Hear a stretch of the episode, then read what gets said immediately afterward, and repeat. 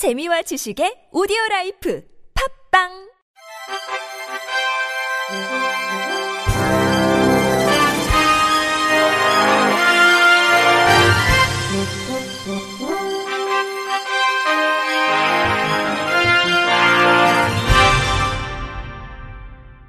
청취자 여러분 안녕하십니까? 6월 24일 수요일 KBIC 뉴스입니다. 한국장애인 고용공단은 고용노동부가 주최하고 공단과 한국장애인 고용안정협회가 주관하는 2020년도 지방장애인 기능경기대회를 오늘부터 모레 금요일까지 전국 17개 시도에서 각각 개최한다고 어제 밝혔습니다. 지방장애인 기능경기대회는 지역 내 우수 기능장애인을 발굴 육성해 장애인의 고용 촉진 및 안정된 직업 생활을 도모하기 위해 개최되는 대회로 올해는 총 2,542명의 선수가 참가하며 정규 직종, 시범 직종, 레저 직종 등 총 29개 직종에서 경연을 하게 됩니다. 올해는 코로나19 감염병 확산 방지를 위해 개 폐회식 등 부대 행사를 생략하고 경기 중심으로 운영할 예정입니다. 대회 금상 입상자에게는 올해 9월 제주도에서 열리는 제37회 전국 장애인 기능 경기대회에 참가할 수 있는 자격이 부여됩니다. 지난주 대구의 한 아파트에 이런 벽보가 붙었습니다. 집값이 떨어지니까 아파트에 살고 있는 장애인들 나가라는 내용입니다. 입주자 대표가 붙인 건데 재건축을 놓고 갈등이 있었습니다. JTBC 윤두열 기자입니다. 아파트 현관에 흰색 종이 하나가 붙었습니다. 구청장과 건설국장에게 전한 요구사항이라며 집값이 떨어지니 장애인 세대는 모두 나가라고 적혀 있습니다. 다른 종이엔 구청 복지과 담당자의 이름과 전화번호를 적어놨습니다.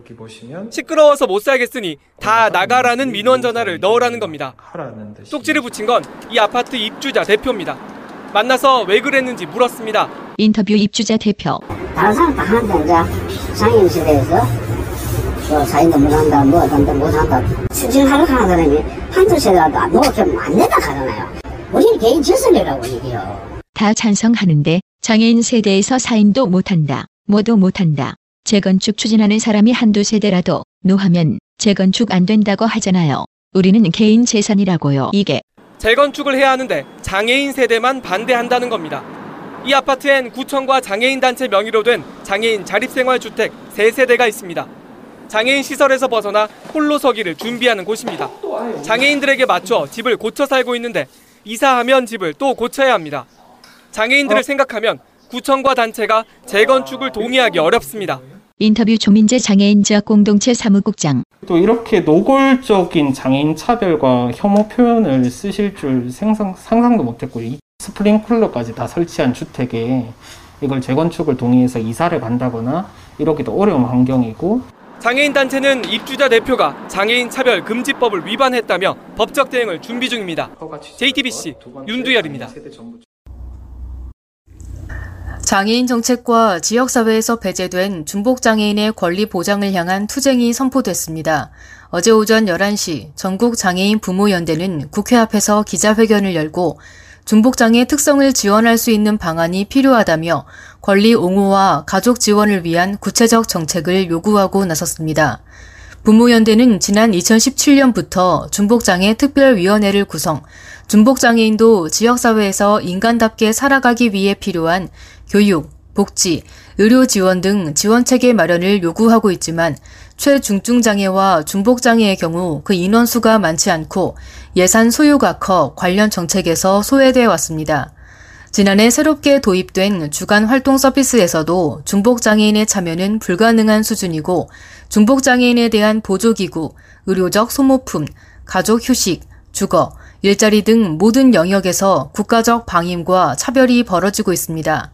부모연대는 최중증 장애인과 중복 장애인 그리고 가족들은 장애로 인한 사회적 비용과 어려움을 온전히 책임져야 했다며 중복 장애인에 대한 방임, 차별적인 교육, 복지, 노동 서비스 체계로 인해 2중 3중의 어려움을 겪고 있다고 호소했습니다. 이어 이런 문제를 해소하고자 부모연대는 지난해 10월 16일 국가인권위원회에 101건에 대한 차별 진정을 다섯 개 정부 부처 장관을 향해 정책 대책 마련을 요구했으나 정부는 이에 대한 방향조차 잡지 못하고 있다고 토로했습니다. 부모연대는 중증장애인의 권리 보장, 소수장애인의 권리 옹호와 가족 지원을 위한 전면 투쟁을 선언한다며 중복장애인과 그 가족의 권리가 보장되고 제대로 된 서비스가 실현되는 그날까지 끊임없이 투쟁할 것이라고 외쳤습니다. 한국도로공사 전북본부와 전북도가 오는 7월부터 장애인 하이패스 단말기 무상 지원을 추진합니다. 올해는 1,034대를 지원할 예정으로 단말기 비용은 한국도로공사와 전북도 그리고 단말기 제조사에서 전액 부담합니다. 지원 대상은 전북도에 주소를 둔 등록 장애인이면서 고속도로 할인카드 소지자여야 합니다. 신청은 전북 본부가 담당하는 34개 영업소를 직접 방문하거나 전화로도 가능합니다. SC제일은행이 어제 실로암 시각장애인 복지관과 시각장애를 위한 온라인 전자도서 제작 플랫폼 구축 지원 협약을 맺었다고 밝혔습니다. 이 플랫폼은 오는 10월쯤 베타 테스트를 거쳐 내년 1월에 정식 오픈할 예정입니다. 실로암이 이번에 구축하는 플랫폼은 기존의 물리적 제약 요소를 최소화한 온라인 시스템을 통해 누구나 언제 어디서든 봉사에 참여할 수 있도록 설계되며 SC제일은행은 이 플랫폼 구축 사업에 2천만 원을 기부하고 시스템 안정화 작업에 임직원 봉사자들이 베타 테스터로 참여하게 됩니다. 또 시스템이 정식으로 오픈하면 임직원들이 시각장애인 전자도서 제작 봉사에도 직접 나설 예정입니다. SC제일은행은 2019년 3월부터 실로암과 함께 매달 시각장애 청소년을 위한 전자도서 제작 봉사를 진행하고 있으며 지금까지 천여 명의 임직원이 600여 권의 전자도서 제작에 참여했습니다. 끝으로 날씨입니다. 내일은 전국이 대체로 흐리고 곳곳에 비가 내리겠습니다.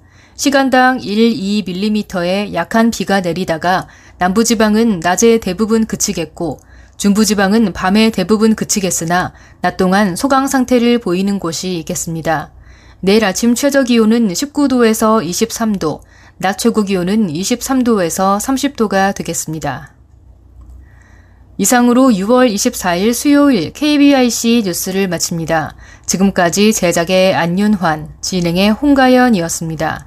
고맙습니다. KBIC